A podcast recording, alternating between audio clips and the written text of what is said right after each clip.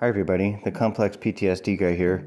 I just wanted to follow up on the last episode. Um, I actually spoke incorrectly, and that show that I recommended, The 90 Day Fiance The Other Way, um, that's actually on Monday nights. I thought it was on Sundays, but um, I just DVR it, so I guess I don't pay attention to when it's actually recording, but I could have swore it was Sundays, but it's Mondays.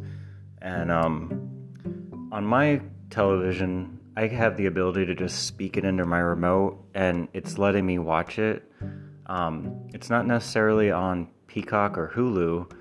It's just letting me watch it, like the episodes, whenever I speak it into my remote. So um, it was just a show I recommended, and the reason why is it's a lot of interpers- interpersonal communication.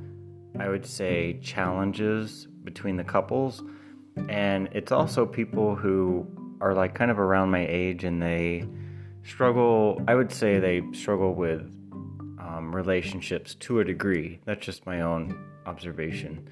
Um, and it's interesting, like I said, if you've ever been in relationships where there's maybe some lying or manipulation going on, I won't say who I think that is doing that on the show, but it definitely appears that's happening.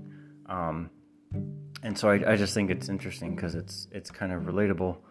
And i think people who have complex ptsd we really struggle with intimacy intimate relationships and interpersonal relations. So that's why i'm recommending the show. And again it's on tlc and it's 90 day fiance the other way.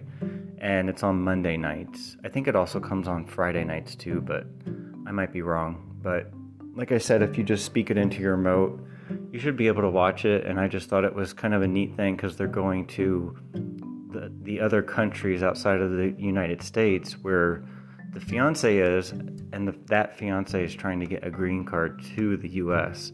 And I've never watched this show before, but I like seeing the different cultures and you know how they relate and how they're different. So I just want to recommend it.